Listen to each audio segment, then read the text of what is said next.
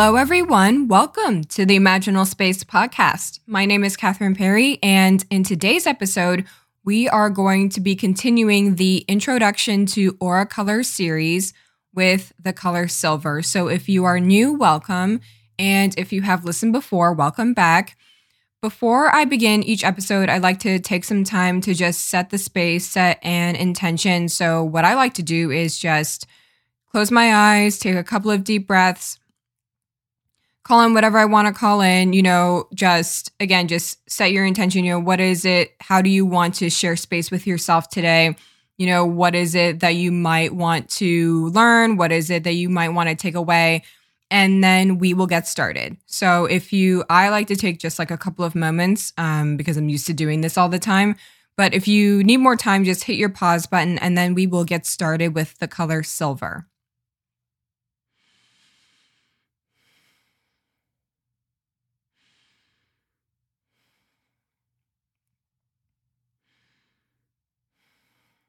Okay, perfect. Let's get started. So, if you haven't listened to the other colors, you don't have to. They kind of they don't really have an order to them, except they kind of do. They all do connect to each other in a really rather special way.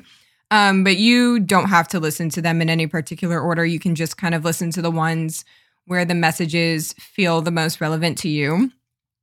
But silver is a really interesting color. When I first looked at the silver family, so just in case you haven't listened to any episodes prior to this one, each color has a theme. And then which within each color, each color is associated with seven archetypes that I like to call it's like a little mini family of archetypes.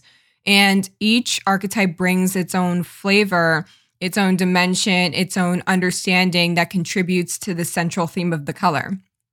So, for example, silver has a lot to do with finding protection in surrender. And my phrase might change a little bit because there are, when I'm looking at the silver family, there's a lot in here about, yes, there is, you know, protection. There's a lot of surrender, surrender in uncomfortable situations. And then there's a lot about time and then the mystery at large. So silver is inherently a very mysterious color. I mean, they all kind of are, but this one is particularly so, and here's why. So let's start with one of the most mysterious cards in the deck, which is the riddle. And so each card, each archetype has, you know, its main name, and this one's is the riddle, and then a couple of synonyms. And one of them, two of them, actually, let's do all three of them. I believe they are the puzzle, the question, and the mystery. So very, very mysterious card. So whenever the riddle has shown up in a reading, and aura healing, it kind of it asks you to pause and to stop kind of trying to find the right answer. So I went through a huge riddle season in my life where you know when um if you're anything like me or you know what actually forget that. I feel like everybody goes through this at some point you know, where they just begin to start questioning things. Okay, so that's the energy of the riddle in general. Is, you know, when you're questioning what is it that I really believe in? You know, what is it that I believe is really going on here? You know, do I believe in a higher power? Do I not believe in one? And those are all going to be really big themes for today, just when I'm looking at, you know, the rest of the cards in the family. And what's interesting about silver is you don't necessarily need you don't need to believe in anything specific to, you know, access the power of any of these colors. You know, that's not necessarily what that's about. I do. So my flavor and my understanding of the colors is, you know, definitely going to be influenced by my personal beliefs, but you don't necessarily have to. You know, the riddle, again, it's more about the question and not so much about your answer. So that's actually been coming up in the past three episodes, like I said, you don't necessarily have to listen to them in order, but they do have a trend to them. So I would say red, orange, and yellow, very, very grounded colors. And then when you get to kind of green and pink, which is all about healing, because healing is such a tangible yet intangible practice.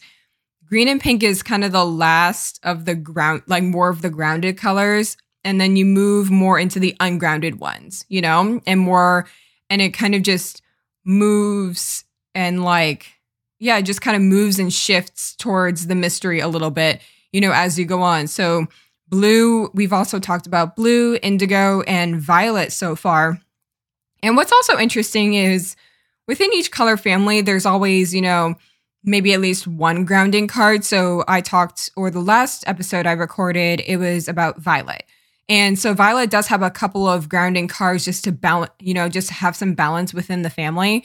Um, but yeah, so as we're kind of moving through the different aura colors, I'm noticing that with each color, it's a little bit more intangible, a little bit more ungrounded. And it just get, you know what? And it's not, it's not a bad thing. It's neither here nor there. You know, there's no good or bad colors or anything like that. It's just the way that in which we approach them is a little bit different. And silver definitely gets you thinking.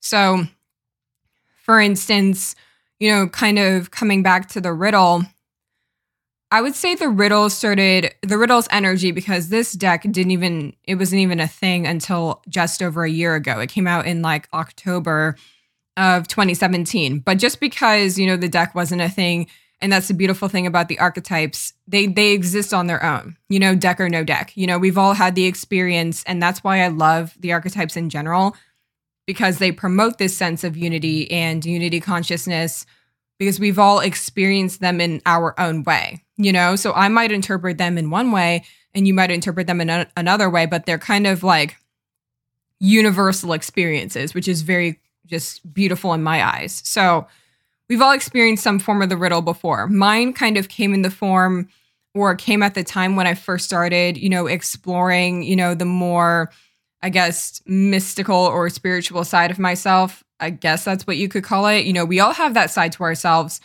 But when I really started asking just questions about, you know, who am I outside of, you know, at the time it was like school, who am I outside of my family? Who am I outside of XYZ?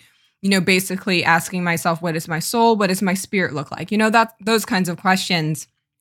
That's when I started dipping into things. And this is way before, again, this deck or auras in general. I started looking into the chakra system, which I guess is again, it is a little bit connected to this. Um, very much connected, but um, yeah, I started looking into the chakra system. Um, I was really big into astrology. I was super into tarot.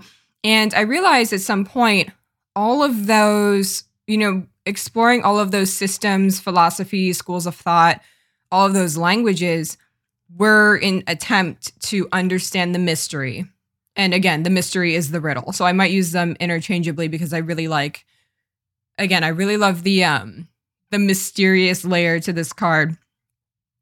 So when I was I, I remember this feeling very very specifically. You know, like I said, dipped into astrology. I even kind of dipped back into, you know, the Bible because I was, you know, raised in a religious family.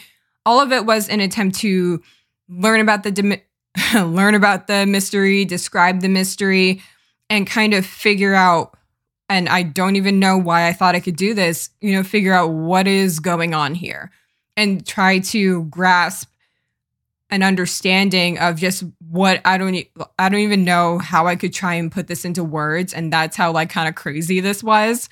Um, but yeah, just like try and have a better understanding of my life, my soul, my spirit, and like literally what is going on here. Like, I don't like what is basically the question, what is life? That is the riddle at work.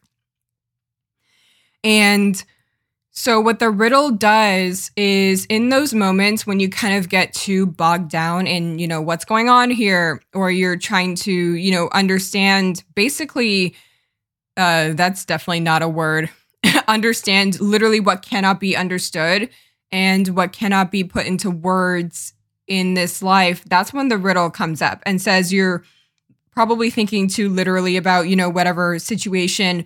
The mystery is very elusive, you know? It's not something that you can put your finger on. It's not something that you can control, which I had a lot of issues with. Um, it's not something that you can quite ever comprehend. Like anytime you think you understand it, you're more confused, you know? Or I remember hearing a saying if there's if you think you like fully understand, you know, when it comes to these larger themes in the mystery of life, if you think you understand it, you're just so far away from it. And it took me a really long time to understand that because anytime I realized I thought I understood something, more questions would pop up and I would just be even more confused, you know, than I even began with. And then at some point I realized there is no controlling it, there is no fully understanding it However, what's so beautiful about the riddle, the mystery, the puzzle, the question is, especially with the question, it's such a big question, you know, and however you want to phrase it, you know, you know, what is going on here? Um, questions about, you know, God, questions about the universe, you know, is there a higher power? Is there not? You know, those are really, really open questions. And the riddle is such a beautiful card because I believe that every single card inherently has unconditional love weaved into it.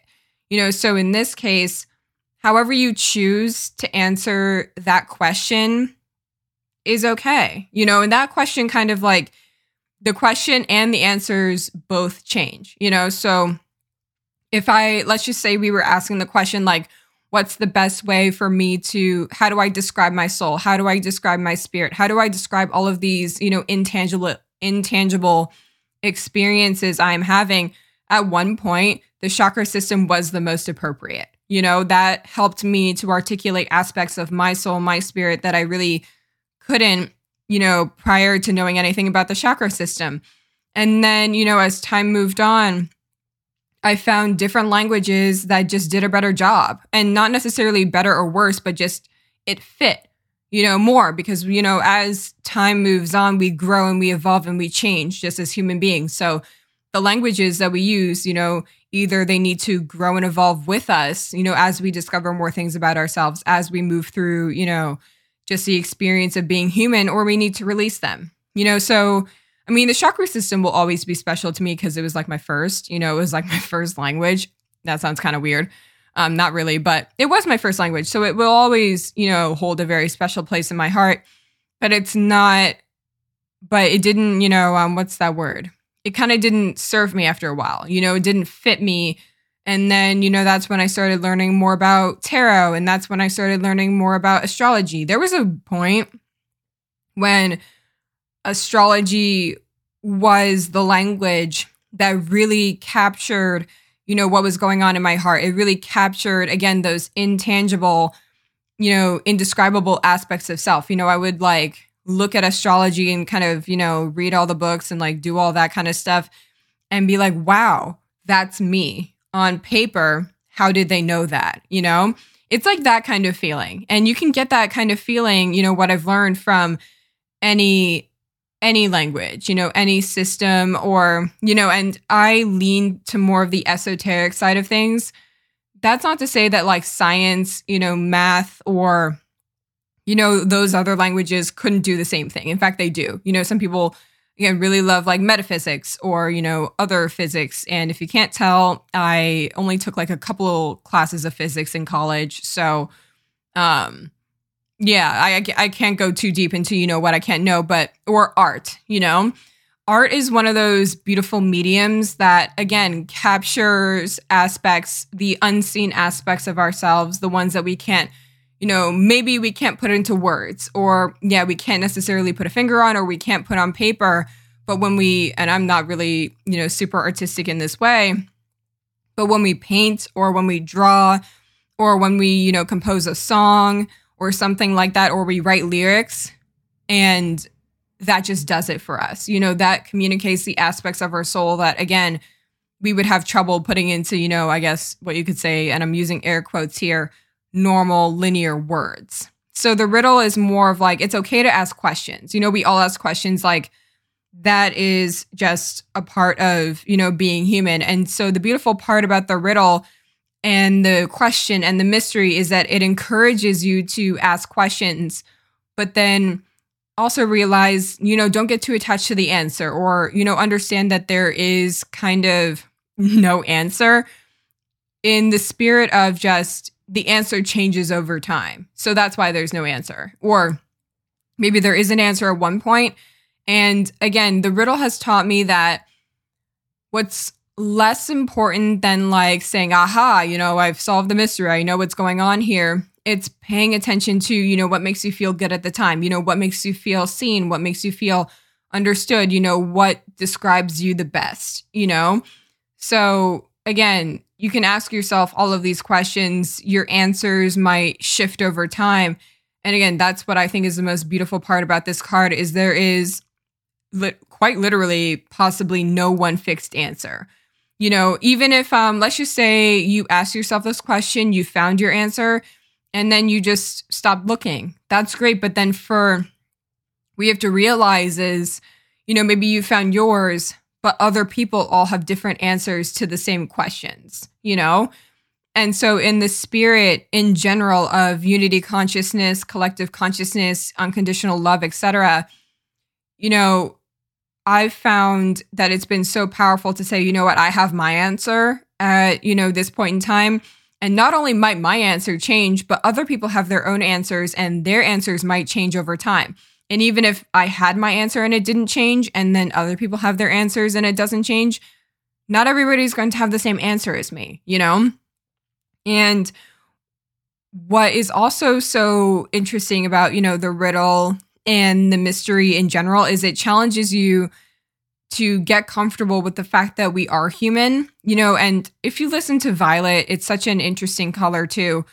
Um, Violet has the card the Father, which, you know, invites us and challenges us to embrace the divinity and the humanity within, you know. So there's a lot of cards like that that just remind you to embrace the experience of being human.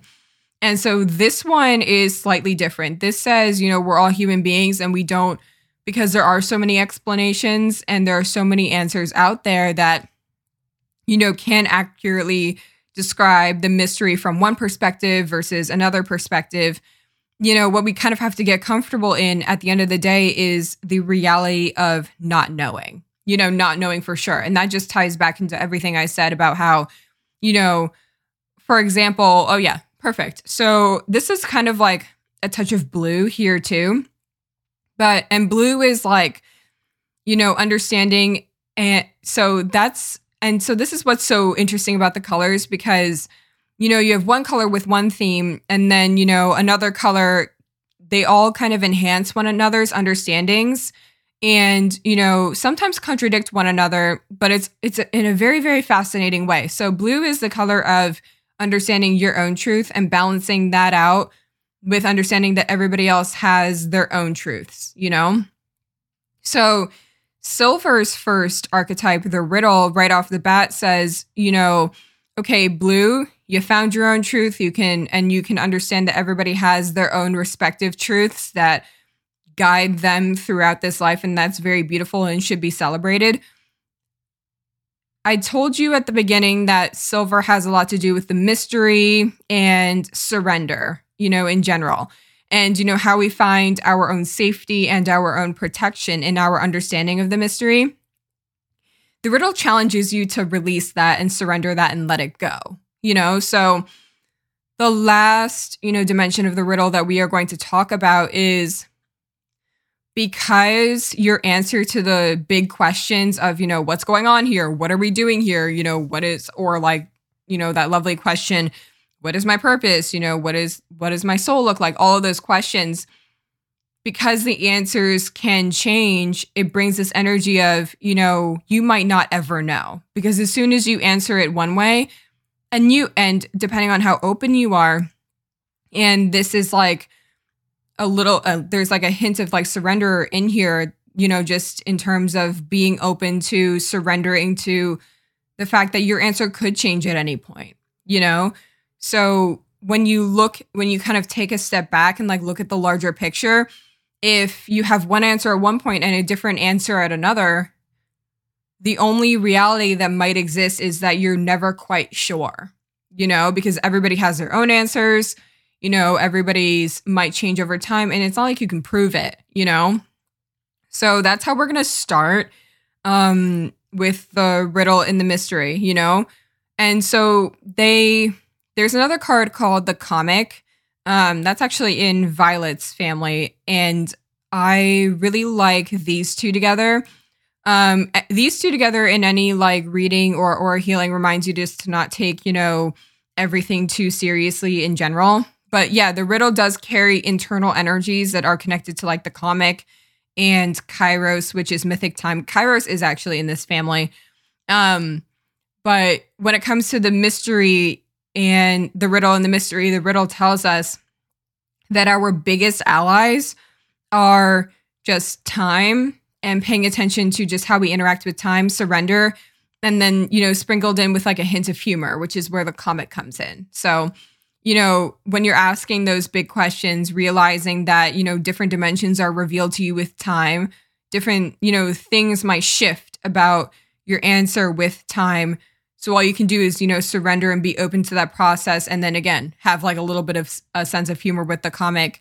Because if you take it too seriously and you're trying to, you know, get to the right answer of literally what is life, you could spend your entire life answering that question literally of a bunch like billions of people around you trying to answer the same question and that's how you could spend all of your time you know?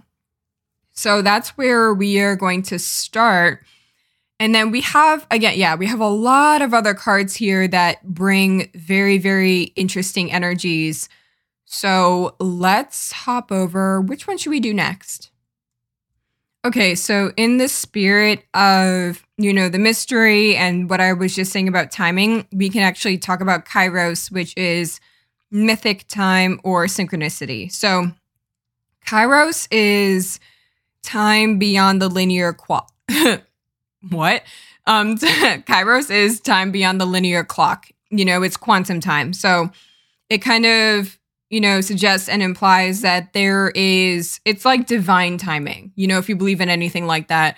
Um, that's why I like using, you know, mythic time, divine timing, and just synchronicity in general, because even if you're like, you know, there is no divine timing, there is no mythic time, we've all experienced like those little weird synchronicities that, again, we can't quite explain. You know, there's going to be a lot in here in this family in particular that is just inexplicable and intangible and it's just, again, it's very, very interesting to describe. So, Kairos brings this energy just in terms of mythic time, divine timing, the idea of being protected by time. And so, this is where Silver gets very interesting. So, we have the riddle and Kairos so far. And like I said, Silver is a lot about protection, surrender, timing, and the mystery. Those are like kind of the four key words.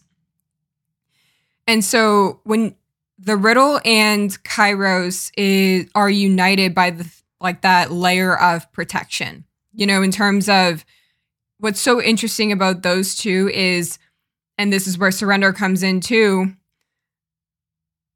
How is it possible that we can kind of be protected by the mystery? How is it that we can be protected by, you know, mythic time, divine timing if it's so intangible and so unseen? And it's not something that we quite understand. You know, those, so that's like a huge part of silver in general. There's like another, I think blue has a lot to do with trust.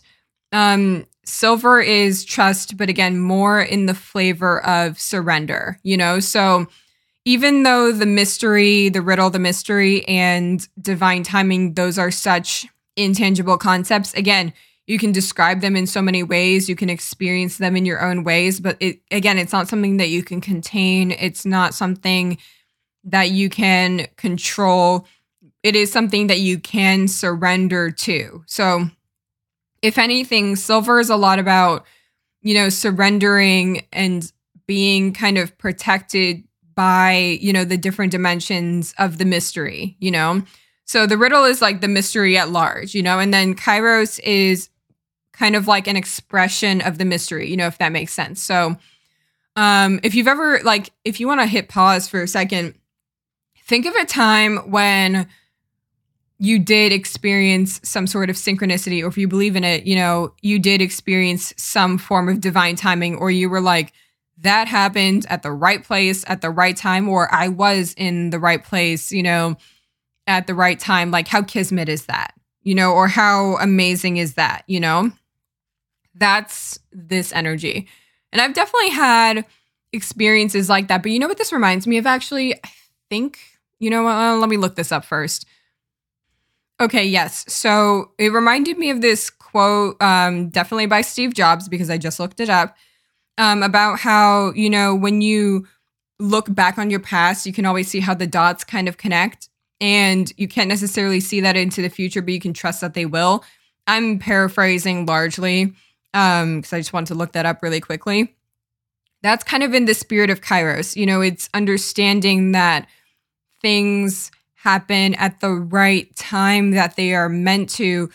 And so taking Kairos and the mystery slash the riddle to the next level is allowing them to be your guide. You know, so it's allowing, you know, divine timing, it's trusting in divine timing, it's trusting in the mystery and the idea that they are guiding you to wherever you need to be in any given moment, you know? So, I mean, and you can stretch that and you know surrender to that understanding in your own way. You know there are definitely moments i can think about in my past where i'm like oh yeah that happened that way for a reason. And you know what? I didn't like it at the moment and i definitely didn't understand it in the moment but looking back i can't imagine it happening any other way because i wouldn't be here now you know it's that kind of understanding and i think we've all had those moments where we can look back on you know, possibly unfavorable things or very uncomfortable situations and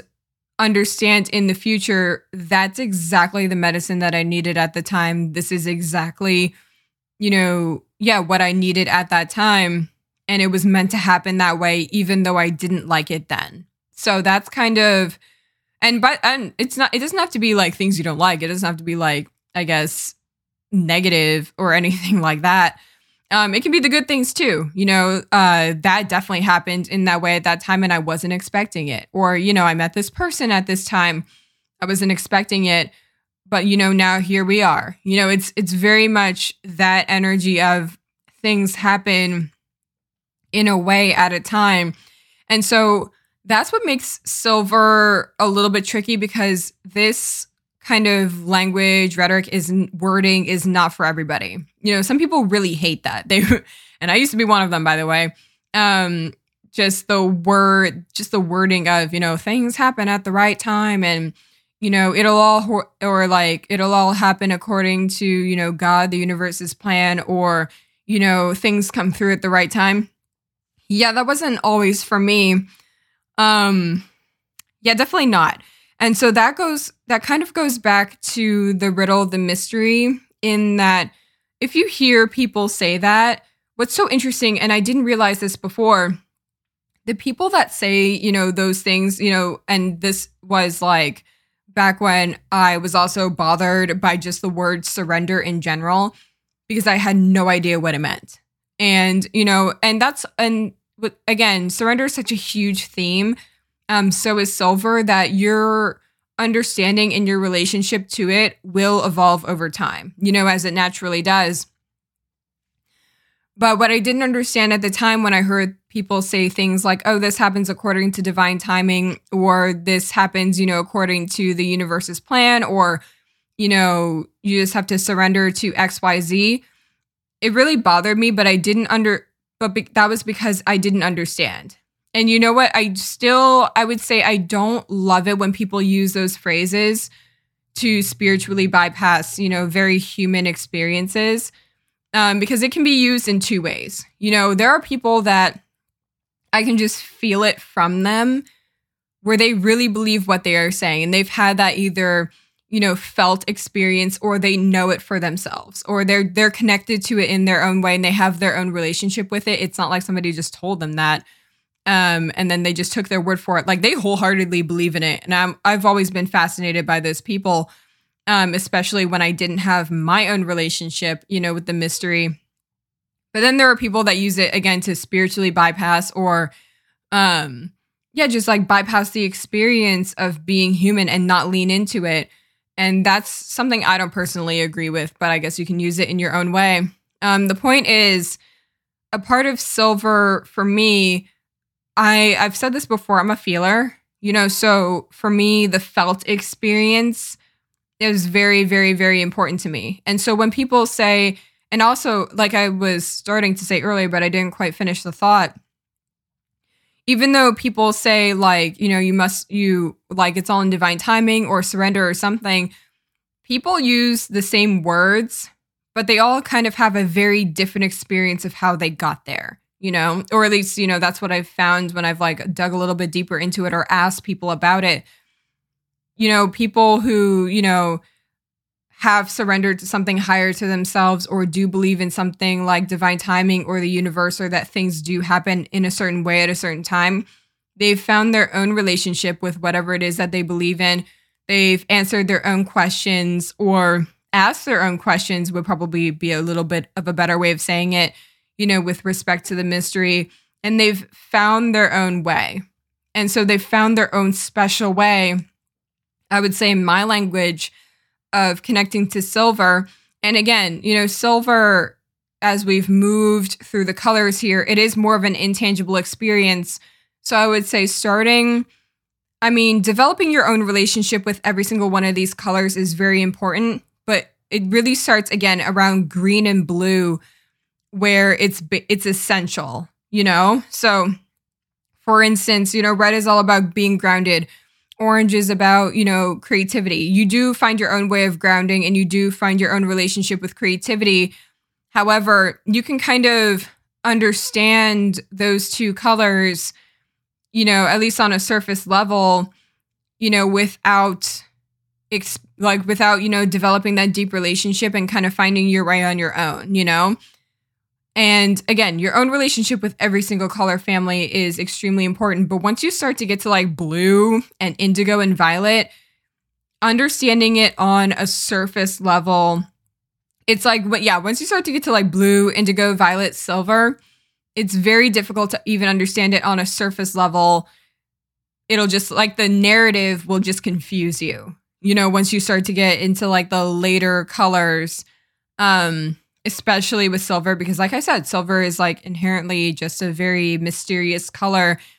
It's like the narrative of the color makes less sense unless you experience it for yourself or you or you know what's even better or a better way of explaining it you gain the most from experiencing it with your for yourself once you start with like blue indigo violet silver you know, so just like keep that in mind, you know, especially when it comes to concepts of like divine timing and surrender in general. You know, those are very, again, very intangible themes where you do have the most to gain by figuring it out on your own and kind of, you know, moving on that your own journey with that. So with that, we can start talking about the mountain. So the mountain, I guess, you know, has like a couple of different meanings here. So Remember what I said earlier about being guided by the mystery and being guided by divine timing? So, the mountain is kind of like our adventure card, you know? So, not to get super cheesy here, but you know, just consider your life to be a mountain for a moment. You know, you started, you know, at the bottom, like the day you were born, and you know, there is like a top to the mountain, and I guess that's where you would move on and pass away. So, at any given moment, if you're listening to this, you know, you're in the middle, you know, somewhere. You've you have a past and you have a future, you know can't really be listening to this, you know, if you have no past, not really. Even if you were born a day ago, you have a past. And also, um, depending on what you believe in, you kind of can't listen to this either if you don't have a future. So we're all like, you know, on the middle of the mountain somewhere. And the mountain, it is one of those cards that calls you to be extremely present with and just have some confidence in where you are. You know, even though you know, you can't quite possibly see and really understand, you know, where you are going or, you know, what is necessarily at the top of the mountain when you get there. It allow the mountain within the silver family calls you to be present enough so that you can, you know, receive whatever wisdom, you know, from whatever it is that you believe in, or you can receive the guidance again from the mystery from divine timing and then be present with it. So it does, I think it adds this beautiful element again of just being present and not necessarily looking or living in the past, you know, always staring back at the bottom of the mountain. I'm afraid of heights, so I don't do that kind of craziness anyway. I'm just like looking down, ooh. Um, but yeah, so not always staring at the past and not always staring at the future. You know, there there are moments where you know you it's nice to like look back and appreciate just how far you've come and you know how everything that you've experienced on the mountain thus far has brought you to where you are. You know, there is a beauty and an art in honoring that and appreciating that. And then also there's the humbling aspect of looking forward and being like, "Whoa, I've got a long way to go." And that's where Kairos and the riddle come in. You know, speaking of just in general, you know, the quote about connecting the dots, you know, you can look down the mountain and you can look back and understand that, you know, everything that you've experienced on the mountain thus far, maybe you got stuck in a cave, maybe, you know, it was super cold at one point, or maybe you had a glorious hike, you know, at the beginning and then there were a couple of like rough patches you can look back and understand wow, every single thing that I've experienced on this mountain so far, everything that I've discovered, maybe I found like a couple of allies and friends along the way, it's brought me here. And then again, you can look, you know, to the future and understand that everything that has guided you up until this point, everything that has supported you, because that's a lot of silver too. You know, I don't know if you've ever been hiking on a mountain, um, it's not the easiest thing in the world, and it also depends on the mountain. So I'm not a fan of cold. I've hiked mountains before, and I've hiked. You know what's really cool? Um, when so I in Utah one year when I was younger, I started at the bottom of the mountain, and it was fall. And then as I went up the mountain, you know, naturally, you know, with height, you know, it's it's freezing. Um, and it was winter, like at the top. You know, it was so cool. And with every challenge that the mountain throws at you, you either, and this is again, and this is where silver gets interesting. It can kind of go two ways, so you can translate this in a, as as many ways as you want. You know, as you're going up the mountain, uh, depending on again, you know, is it cold, is it warm? You know, I don't really know. You either find resilient. You I mean, either way, you know, you find like a new sense of resilience within yourself and you find that, you know, you can really take care of yourself and you can support yourself. So that's happened to me on multiple occasions. There was one time where I did go on this hike. Um, it was like millions of miles away, not millions, but you know what I mean, from my home country. Um, I was in Australia that one year and I was traveling alone. So I was hiking alone and I hiked to the bottom of this beach. It was beautiful. I went to go see the figure eight pools. Um, it, uh, just kind of outside of Sydney. Super beautiful. And the way down was, you know, very straightforward. And then on the way back, you know, hiking through the jungle, I I'm like not su- super good about this. I never take a map when I'm hiking because I kind of just like to, you know, uh, I'm so used to that. You know, when I'm home, I just like to explore. And, you know, since I'm home, it's like not a big deal if I get lost. You know, I always leave myself like ample time, you know, you know, for whenever I get back. So unless I'm going, you know, to like a super huge or super complicated place, you know, I rarely ever bring a map. And so I kind of carried that same attitude when I was hiking um I think it was like Palm Beach or Palm Forest or something like that, wherever the pools are. And I got lost. So I got lost, you know, in the thick of the jungle. And not only that, but the so uh if you've ever been there before, there's like um what do you call it? There's like one train that kind of drops you off near the entrance of the park. You know, I was traveling, I didn't have a car or anything like that, so I relied on the train. And, you know, at first when I realized, oh, I'm lost, um, I was like, you know what, that's fine. I'll just make my way back. But then I kind of look at the clock and I was like, oh, wait a minute. That train, the only train that, you know, will get you out of here and like out of this town and kind of back to your hostel, that leaves at 5 p.m., you know? And I realized I was like, wow, I'm actually pretty far away, not only from the entrance that I came through, but also from the train. Um, all of that is to say, you know, I got lost. There wasn't a lot of time to get back, and you know, there were a lot of restrictions there. And I was just under, you know, like I was kind of in a pressure cooker. Like I literally sprinted or not sprinted, but I did run all the way back. You know, I love running. I love hiking. Um, that was really tough, you know, running with like all of my gear, you know, trying to catch the train. I did just maybe with two minutes to spare, I did catch the train. Um, but all of that is to say, you know, I've been talking a lot about, you know, a lot of external forces, um, like divine timing and the mystery. And there is a beautiful resilience, you know, layer to silver. And I just wanted to highlight that just because if you're not about like um and this is where again the way in which you interpret the mystery does influence a lot about how you interpret the silver family. Um, I'm a big believer in God. I'm a big believer in the universe, unconditional love, but I do believe that it is inside of you, you know? So for me, you know, the way I understand you know, these forces, they are something inside of you, they are something that is a part of you. So, with going back to, you know, the hiking example where I stupidly, you know, miscalculated the time, didn't bring a map, you know, got lost, whatever. Silver can be interpreted in a bunch of ways. You know, it can be, it can be interpreted as you find resilience within yourself. And that is what guides you, you know? Or you find resilience within the creation, the universe, uh, spirit within yourself. Or you find, you know, resilience, support, and you surrender to, you know, a higher power outside of you. You know, I don't necessarily believe it's outside of you, but you get the point, you know?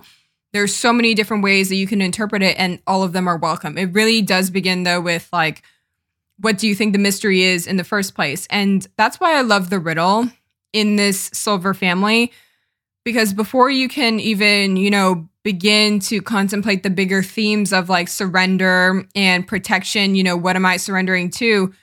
You need to answer, hey, what am I surrendering to at any given moment? You know, what am I being protected by? So, if for you, you know, there is no God, there is no universe, there is no higher power, there is only you, the mountain, those experiences, you know, for me, a quite literal experience, you know, um, just like hiking. And, you know, I needed to find, I found a lot of resilience within myself that day. You know, I found, you know, I can take care of myself, you know? Um, I also found that I could have been a little bit wiser, you know, in just, you know, planning and timing. I just got lost in the beauty of the pools, you know, at the bottom of the beach, which didn't leave me a lot of time. But af- I remember sitting on the train, the the train in the tiny town that I can't pronounce because all Australian names like I find that they're so confusing to Americans. They they're so long and um yeah, but uh, beautiful names. It, it was I wish I remembered. All the names are really cool. Um, but that is to say, when I was sitting on the train and literally out of breath, guzzling water, I was really proud of myself. You know, I wasn't super proud of myself again for not bringing a map and you know for not being as aware of you know my time constraints but i was proud of myself in that even though i put myself in that situation i was able to get myself out of it and i know that's kind of like a silly example but just knowing that i could rely on myself you know i was able to rely on my body you know i'm again i love running i love hiking but yeah the fact that i was able i was like alone and i figured that out and i was just like you know what? Best plan is for me to just you know book it and you know make that train. That's silver too. You know like i said silver can be you know it can be a you and you can believe in all of them at once. You know there's no there's no right or wrong way to interpret silver and silver is such like a multidimensional um it's such a multidimensional color it just in this respect i mean they all are but you know i personally believe you know, when it comes to silver, you know, I can support myself or there and there's so many different ways in which of saying that, you know, I can support myself. You know, I found resilience within myself that day. Um, I surrender to the unconditional love that is a part of me. Or again, some people it's outside of them, or Um, I surrender to my spirit guides, my spirit allies that can be a part of you, or you can understand them as being, you know, outside of you. It really just depends. But in those pressure cooker situations with the mountain, and this is, you know, kind of a different interpretation of the mountain in general, you kind of find out, you know, where it is that you believe that you get your strength from, you know, where it is, you know, that you believe that you get your resilience from. That's also the power of the mountain. You know, it challenges us and inspires us to, you know, kind of rise, eh, you know, rise to the occasion when we are in really, really challenging situations. And again, going back to everything that I was saying about the mountain and just being present in general, being present to what really supports you in those moments, you know, where it might be a little bit stressful or it might be really uncomfortable and getting clear on, you know, everything that is supporting you around you. And that can, you know, stretch into the unseen or maybe it doesn't, you know, and that is 100% up to you, you know? So, okay. So we did the riddle, the mountain, and Kairos. And we still, oh, we still have like four energies left here. So we can jump over to the mentor. So the mentor in the same way that I was talking about, you know, the mountain and, you know, finding resilience either in yourself or a higher power or your spirit guides, your spirit allies, or, you know, whatever it is that you believe in, the mentor is, it kind of carries the same energy of, you know, again, within the themes of, you know, surrender, protection, etc I really love the mentor because, again, all of these archetypes, they are simultaneously inside and outside of us at any given time. You know, we can all experience them, we can all express them. The mentor is a special card to me because it taught me that there's so much wisdom to be learned from yourself. And that kind of pro- provides you with all of the protection and the support that you need within the theme of silver. So, again, okay, what's like, oh, perfect example. So definitely mentioned this before because it's relevant to this, uh, the aura colors, you know? And this is a beautiful example how the mentor is simultaneously outside of you and inside of you as well. So when I I didn't even I didn't know anything about the aura colors. It was only when I received, you know, one of my first real aura readings that I began to understand the aura colors. And what fascinated me about the reading was not necessarily the person's understanding of the aura colors, it was that she channeled her own, you know, and she kind of found her own way with it. Or um, I've used that example so much, so let me find a different one. Um, astrology, you know, like I said earlier, astrology was one of my favorite ways to understand and describe the mystery. And I remember when I stumbled upon this, you know, brilliant astrology podcast and I had never heard um astrology be described from such a soul-centered perspective. I was like, wow, uh this person, they channel their understanding of astrology and that's the mentor's energy. It's learning again, you can perceive it as learning from yourself or learning from the unconditional love or learning from the universe or learning from the God or um, spirit within you. So it's both. It's um so for example from like a I guess like a really really grounded perspective um that time I was hiking in the woods um and I like got lost and you know you know that whole story now. I learned a lot just like from myself and you know my own resilience my own strength you know what it is that i'm capable of. And so that was a very empowering experience you know for myself. And this and so is this quite honestly. You know as i'm recording this and you're listening um this is empowering just in a very different way. You know i would say even a couple of years ago I couldn't even imagine learning about auras in my own way, learning about, you know, the archetypes in my own way, learning about spirit babies and the spirit world and, you know, having my own relationship, having my own connection. And for me, that is very empowering and it's just a very different kind of inner strength. So that's also a big part of silver is kind of finding your own strength, but in what? And that ties back into the mystery a little bit too you know, so I find a lot of strength within the unconditional love that's within me, that's within you, just in general because for me that that's like saying there's like this cosmic wellspring that we can all continuously learn from and there is no end to it. So for me, it's really empowering to know I can learn as much as I want about the archetypes, uh, about the aura colors, about spirit babies. There is an endless amount of unconditional love. There is thus an endless amount of information, kind of like an endless cosmic waterfall that I can learn from at any given point. And really, what it is, is it's up to me. You know, it's up to me to open up. You know, it's up to me to kind of break out of the box. And that's actually one of the cards that's in this family. It, the next one is the box. So the box, it's exactly what you think of it is, you know, especially with that story about the mentor. It's breaking out of whatever it is that you are used to, you know? So it's, you know, like saying, you know, forget about the rules, you know, forget about, you know, whatever it is that you previously understood.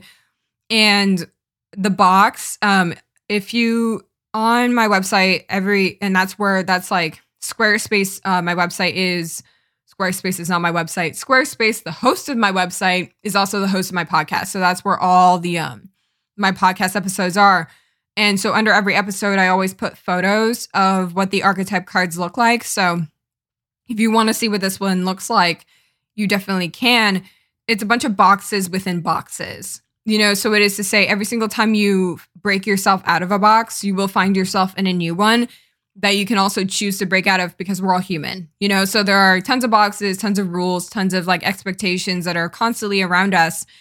And it's always our choice to break out of them. And so that goes really, really well with the mentor because, again, the mentor is there is not only so much power in learning, but there is so much power in learning and channeling for yourself you know, and realizing that everything that you need to know, you already have within you. And so that's why I love the example or the language, rather, or the understanding that you are always able to learn from the unconditional love within you, you know, and that you don't need to rely on anything else, you know.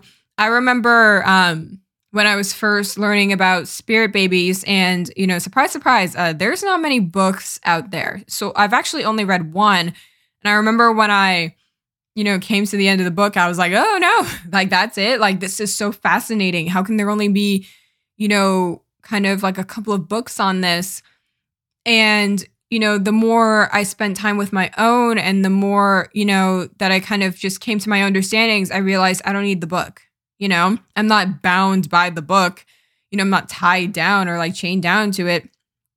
You know, I can continue learning about this from myself. You know, I can learn about it from the unconditional love within me. I can learn about it from creation within me. And that's the energy of the mentor. And again, you know, if none of that's for you, you can just say, I just, I learned from myself. You know, I, I am my own teacher. You know, I am my own guide. I am my own teacher. And you can just surrender to that too, you know, and un- just the understanding that, you know, you have, you're self sustainable, you know, you have everything that you can possibly need. You have all of the power within you, you have all of the strength, all of the resilience within you. You know, there is nothing that you can't handle, can't handle. Um, all of that good stuff, you know, all of that is silver. Um, but speaking of like the box in conjunction with the mountain, the box is a very, very key energy in here because with you know silver silver does challenge us challenge us to rise to new heights you know and to you know experience you know all sorts of things that are just like outside of our comfort zone and that's how we learn more so that's what the box kind of brings it brings like a unique dimension to every single card so the box with the riddle going outside what you're comfortable with in the way that you interpret the mystery you know so for me, you know, I've got my own way. I have my own way of interpreting it. It's not for everybody, but I love listening to how everybody interprets the mystery in general because either, you know, A, I learned something new and I'm like, you know what, that's not for me, but that makes a lot of sense. Or I learned something new and I'm like, whoa, you know, that could really add to my understanding. You know, that's the box in the riddle, the box in the mountain you know, being in uncomfortable, unfamiliar situations, you know, does bring about, you know, new dimensions and layers of resilience to ourselves in that we learn that we can handle whatever, you know, life throws at us, you know. Uh, sorry to be super cheesy. Or um the box and Kairos, you know. Again, learning to lean into, you know, okay, so Kairos is a very uncomfortable card for me. You know, um, these ideas of like patience and timing and, you know, um, yeah, they're very, very, it's like, it's a huge learning curve for me, you know? So, trusting in something like timing, timing that you can't control, again, you can't necessarily put your finger on it. There might be no pattern because, you know, mythic time, time beyond the clock, that's like quantum time. You know, it's not linear. It's not like saying, you know what, um, you know, we're in December right now and December will be here in a year. You know, it's not like that. It's, you know, things happen when they happen and you don't quite understand. Yeah, surrendering to that has always been a learning curve for me. And that has always, you know, broken me out of the box, you know, a little bit more. You know, the more I trust and the more that I like learn about you know, how I trust and, you know, like, you know, all that good stuff, you know, my relationship with the mystery in general, that breaks me out of the box, you know? So those are just like a couple of examples, or the mentor in the box, you know, perfect example. Trusting yourself to be your own teacher, your own guide, your own support system brings you outside of the box in terms of what you can learn. So let's just say I did, um, I bought a book on like auras or something and I read that and I was like, well, that's it. The problem is, you know, that book is a box. And for somebody else who wrote that book and channeled that book, that was them breaking out of the box. But if you rely on something that somebody else created to teach you, you're remaining inside of a box, you know? And we're meant to learn from each other, you know? That's why, again, the mentor is so special to me because, like I said, I understand it as you learn from the unconditional love within you which is in everybody else, you know? So, you know, reading a book, you are learning from the unconditional love within somebody else, but it's up to you to take the next step to break out of that box and kind of come to your own understanding and then keep breaking out of boxes there, you know, into the discomfort. So that's why I really love the box just within silver because you learn it's like you trust more you learn a lot more about yourself. You learn a lot more about your own strength. You learn a lot more more about your own resilience.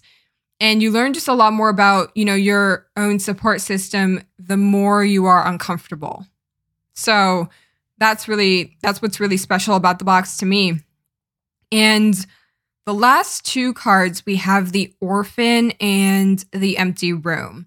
So Okay, let's do let's do the empty room and then we will end with the orphan. So, the empty room is also a very uncomfortable card. So, speaking of just uncomfortable situations in general, the empty room translates to the void. It is the card of being 100% by yourself and being with like absolutely nothing, which is like kind of hard to do, you know, for some people in like today's world. Um it's basically just being without distraction, you know, whatever form that may come in.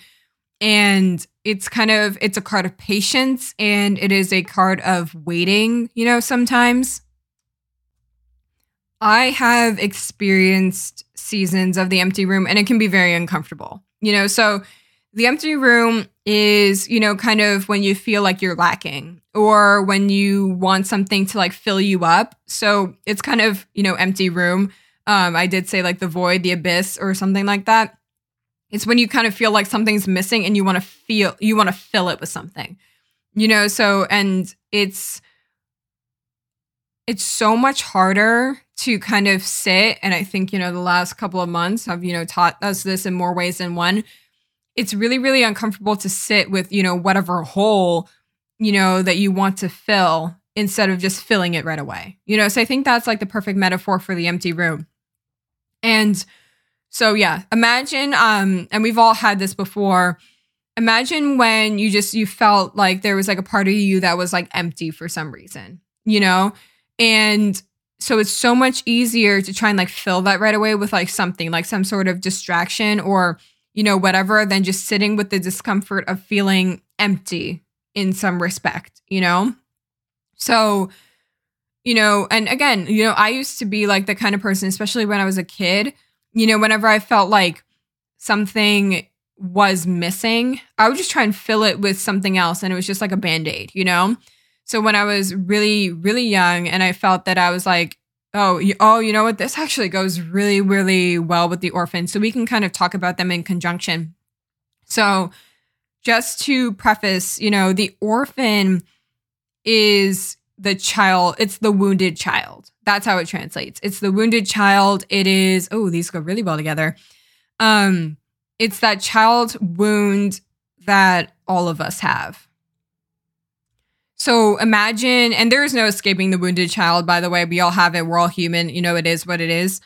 Um, think back, and if you're listening to this, you probably know what it is. But if you don't, just like hit pause um, and just like ponder that for a moment because it does tie into the medicine of the empty room and then silver at large.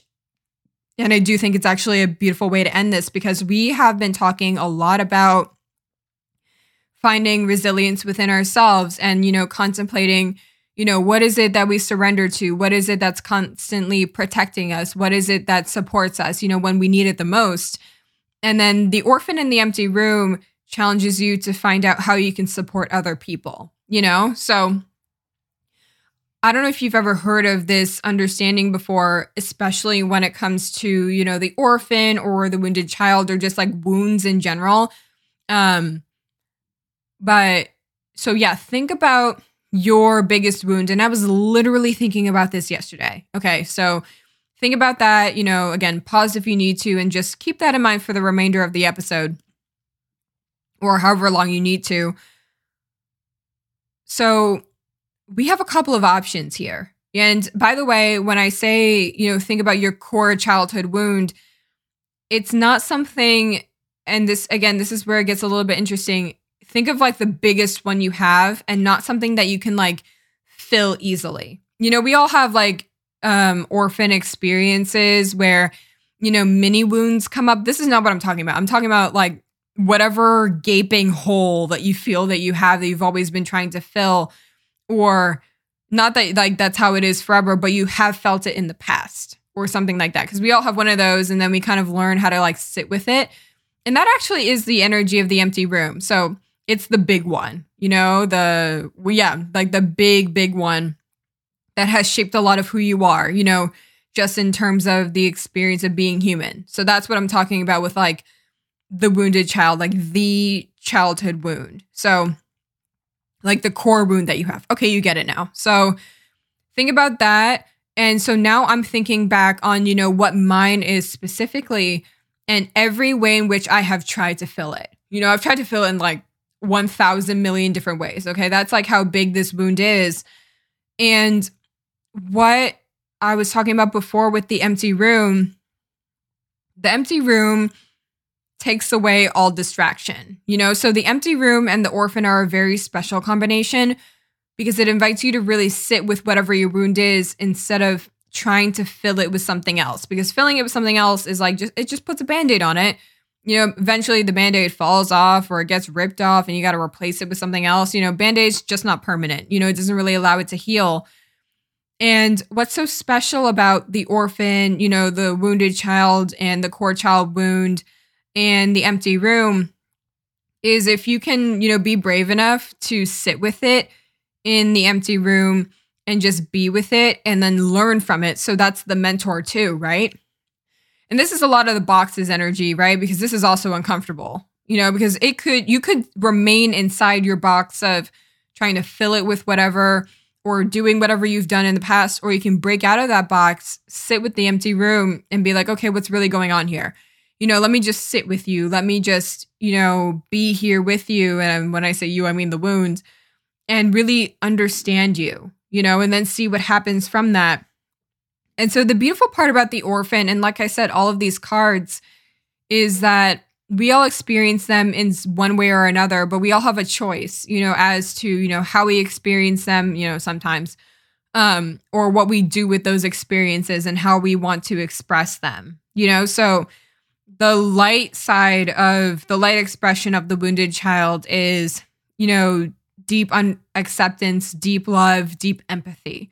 You know, love and acceptance of, you know, what this is what my wound is. And this is where the energy of the empty room comes in. Because if you're always trying to fill whatever it is, you kind of, it's very, very difficult to love and accept, you know, what it's, you know, what it is, you know, what it's doing here and how that might teach you, you know, um, with respect to the mentor and how it might guide you you know you know as you're kind of moving through the mountain of life you know just to tie all of the archetypes together so the wounded child it's not an easy narrative by any means. It is a very challenging one. Like i said there are no good or bad cards.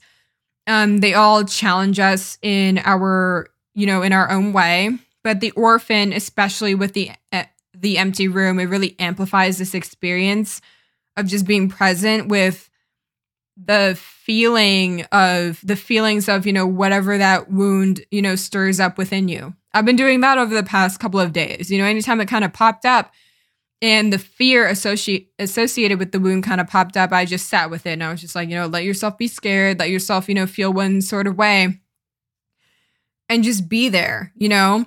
And what's again interesting about the orphan you know when i was just sitting with it yesterday i was like wow, I didn't realize just how much this wound has really shaped my life, but for the better, you know? And that was, um, I didn't always really understand it that way. And that's what I was saying earlier about like surrender and like, oh, everybody, everything happens, you know, at the right time. You can hear people say that, but you really need to come to that understanding for yourself. So, um, for example, you know, not to get like too deep into it just because it does involve other people. My wounds have to do with like the themes of home and family. A lot, okay? There's a lot to unpack there, you know, the hole is large. Okay, let me tell you. Um but yesterday I was really sitting with it and I was like, "But wait a minute. You know, that's been really difficult to deal with in general, but look at everything that it's brought you." You know, the imaginal space, I didn't realize it until like a month ago but it was really born in the spirit of, you know, home, in the spirit of creating one universal family, in the spirit of collective consciousness, in the spirit of unity consciousness. And what does it mean for us to all be one family and to start really acting like one and to really come together? So, even though on a personal level, the wounded child really does appear to me, you know, with the themes of home and family, and that's where my biggest wounds are I don't think without it because I'm not sure. And this is where Kairos comes in and, you know, connecting all the dots. And, you know, you can never really know for sure, you know, looking down the mountain. And this is actually a perfect example of the mountain because within the past month, I've been really looking back at this. Every, all of those downloads, all of those visions, every single one has been in the spirit of home, family, and, you know, one universal family. And that, those to me have been, you know, the most profound, profound healing um, downloads that I've ever received in my life. And I don't know that those would have come through, you, you know, in this specific way, you know, with this specific story and with this love, if it was not for the original wound in the first place. And so, you know, within the past several months, you know, especially over the pandemic, I've been really sitting with that and just like, just been with it, you know? And that's really, really helped me, you know, just to realize just how much love that there is within that wound. And I don't say that lightly because when I tell you I tortured myself with this, you know, for a really long time, you know, the wound it brought so much sadness so much you know anxiety you know it was not it was not like a walk in the park this is not to say like oh yeah like uh and and that this also goes a little bit with the healer because the healer has a layer, a dimension to an aspect of it, which is the wounded healer, which is not here, but also I think it's the next episode I'm going to record. Anyway, it does bring the message that healing is circuitous. um, healing is not linear, you know, and there's no such thing as healed. Period. You know, um, healing, it's the courage to continuously, again with the box, break outside of the box, face whatever wounds you have head on, and reveal the love underneath, and then keep going, you know? So there is no such, like for me, there is no healed past tense. You know, healing is very continuous. So, Um, that is very important to understand just with the orphan in general. And again, the light expression of the orphan is that acceptance, that love, and that empathy because we don't all have the same wound whatsoever. But when you can just appreciate yours, and this is where the empty room comes in, because if you don't sit with it, you can't really appreciate it, you can't love it, and you can't accept it, you know, as much as possible. But when you do, when you see someone who has, you know, we all have the wounded child within us, um, but I don't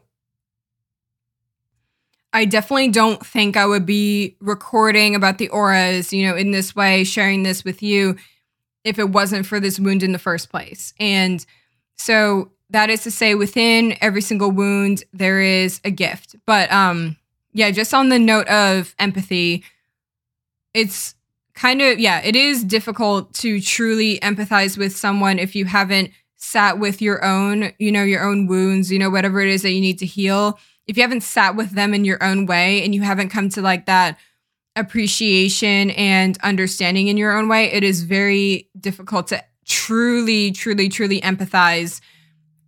And like I said, you know, you don't have to have the same story.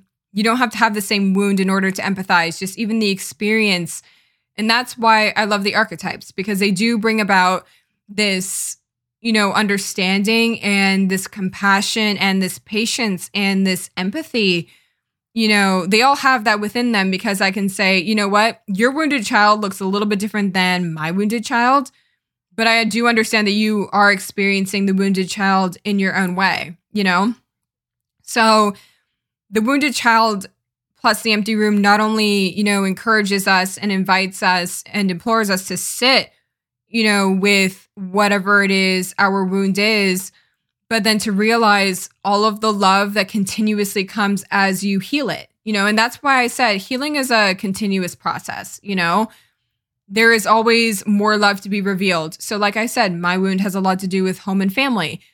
There is so much love within healing, you know, my understanding and my relationship with home and family, you know. That's just one example. And because that's mine, that's actually kind of the only example I can give. Um, you know, with honesty and authenticity. Um, but there are tons of other examples. You know, if you had um, if you have like a huge just like wound in terms of like romantic relationships, chances are you can offer like yourself and other people a lot of love with respect to romantic relationships. So that's why I said um I would say the orphan, the mentor, and yeah, let's just say the orphan and the mentor and the empty room a little bit. You know, the first, a large part of this podcast episode was about, you know, finding your own support system. You know, and what does that look like? Again, for some people, their support system is their team of spirit allies and their ancestors and their guides and their angels. And that's really, really beautiful.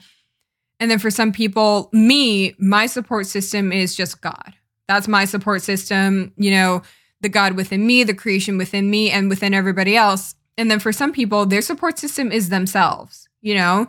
It really just depends. And that's what silver, you know, encourages you to get, you know, to get you thinking, you know, about what your support system is, you know, where does your resilience come from? Where, what do you put your trust in? You know, what do you surrender to? And that's like your protection, you know? But then on the flip side, which is what we're talking about now, you know, it is beautiful to find your own support system and to find, you know, where you receive, you know, love and strength from, but then how can you pass it on? You know, like I said, uh, according, you know, to what my key wound is, you know, this is about, you know, our supporting our, you know, one universal cosmic family, you know? And the orphan, like I said, the orphan is like a very difficult experience. You know, it's not something that I take lightly because I've been there and I know just how difficult it can be at times. But I do know that, you know, even though it is, it can be extremely difficult, you know, depending on, and also that depends on, you know, how you learn to interact with it. I thought for a really long time that the wounded child, the orphan, it had to be hard. You know, it had to be difficult to interact with.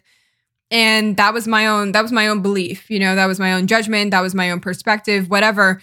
Now I'm learning and I've really only learned this through the empty room and sitting with the orphan, you know, and just being there and just like holding it and accepting it and loving it, you know, for and being patient, you know, for exactly what it is. I've learned that it doesn't have to be painful, you know? So, for example, you know, we're all human. We all experience, you know, sadness, you know, frustration, anger, whatever.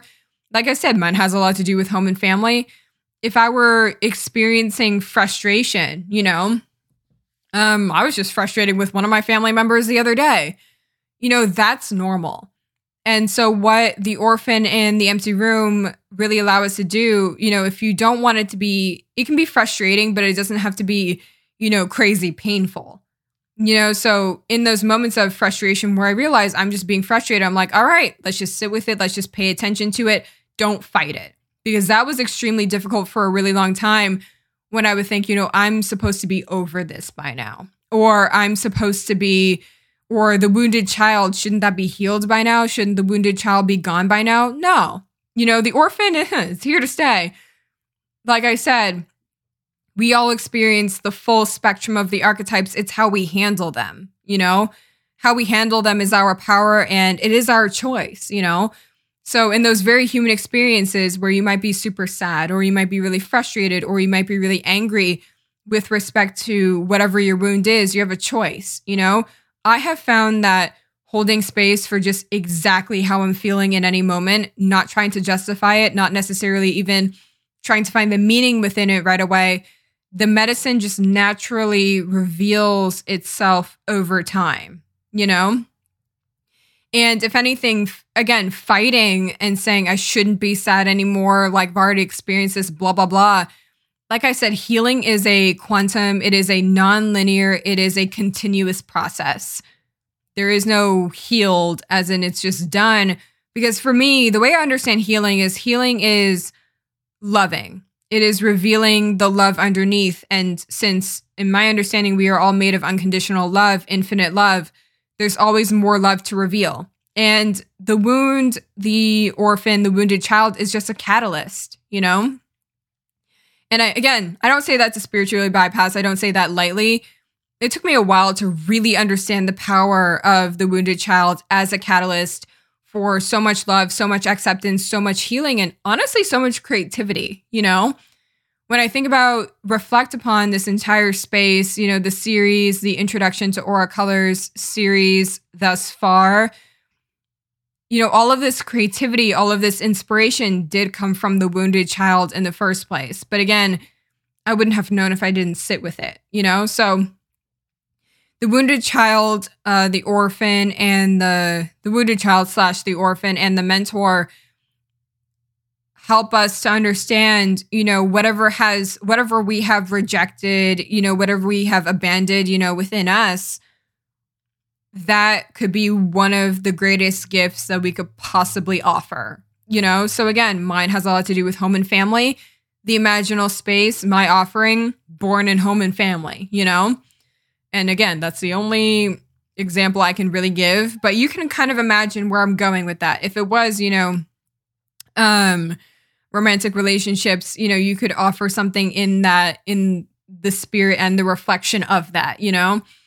Um, what other wounds people have, you know, and that's kind of, again, that's the difficult part because every single wound, even though I generalized it, you know, for just to be like home and family, it is very, very specific. And so when it's very specific and it's very unique to you, and I've found that even though that can be kind of hard sometimes because I mean, the kind of the shadow side of this is allowing it to like isolate you and control you and limit you, you know, where which is where the boxes medicine comes in in terms of let me think of how I can continuously break outside of these patterns, heal these patterns by getting uncomfortable and getting outside of the box a little bit.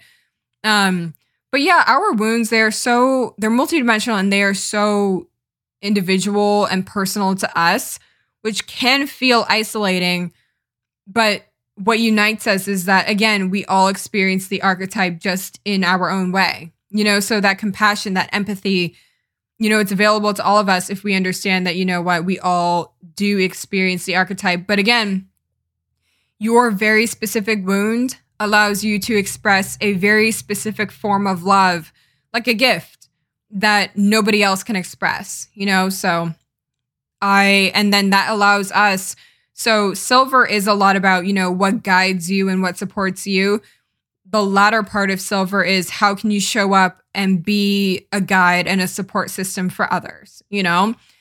And I think that, I mean, that does have a lot to do with my own understanding, just because, you know, what guides me and supports me is unconditional love, the unconditional love within me. But that's the same unconditional love that supports and guides other people. So a part of that, a part of it is receiving it for me. So the first half was receiving, you know, receiving the love, receiving the guidance, and then also how can you give the love and the guidance too? You know, so finding your own flavor with both. Finding your own flavor in terms of how you receive, you know, love, resilience, strength, guidance, um, surrender in general. And then how can you give it to and how can you play your part just in the spirit of unity consciousness and supporting one another. So I believe that's like a that's a great place to end. You know, we've talked a, a lot, you know, today about surrender, timing, you know, what does that look like? What does our support system look like? Do we support ourselves? You know, does it come from someplace else or does it come from, you know, an even deeper place within, you know? You know, we can always learn from ourselves, we can always empower ourselves, you know, we have everything that we need. Um and then how can we show up for other people? How can we be present enough with what is so uncomfortable to us and you know learn a lot more about again our own resilience and then what resilience and how we can show up and be strong for the other people in our uh, well not just people um the other members multidimensional members seen and unseen of our universal family. So that is silver. And so we are going to close this episode the same way that we opened it. And that is with just a couple of, you know, closing the eyes, you know, a couple of quick deep breaths.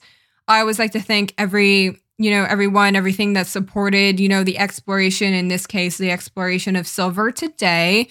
Um, just say thank you. It's always important to say thank you. And then we will finish the episode.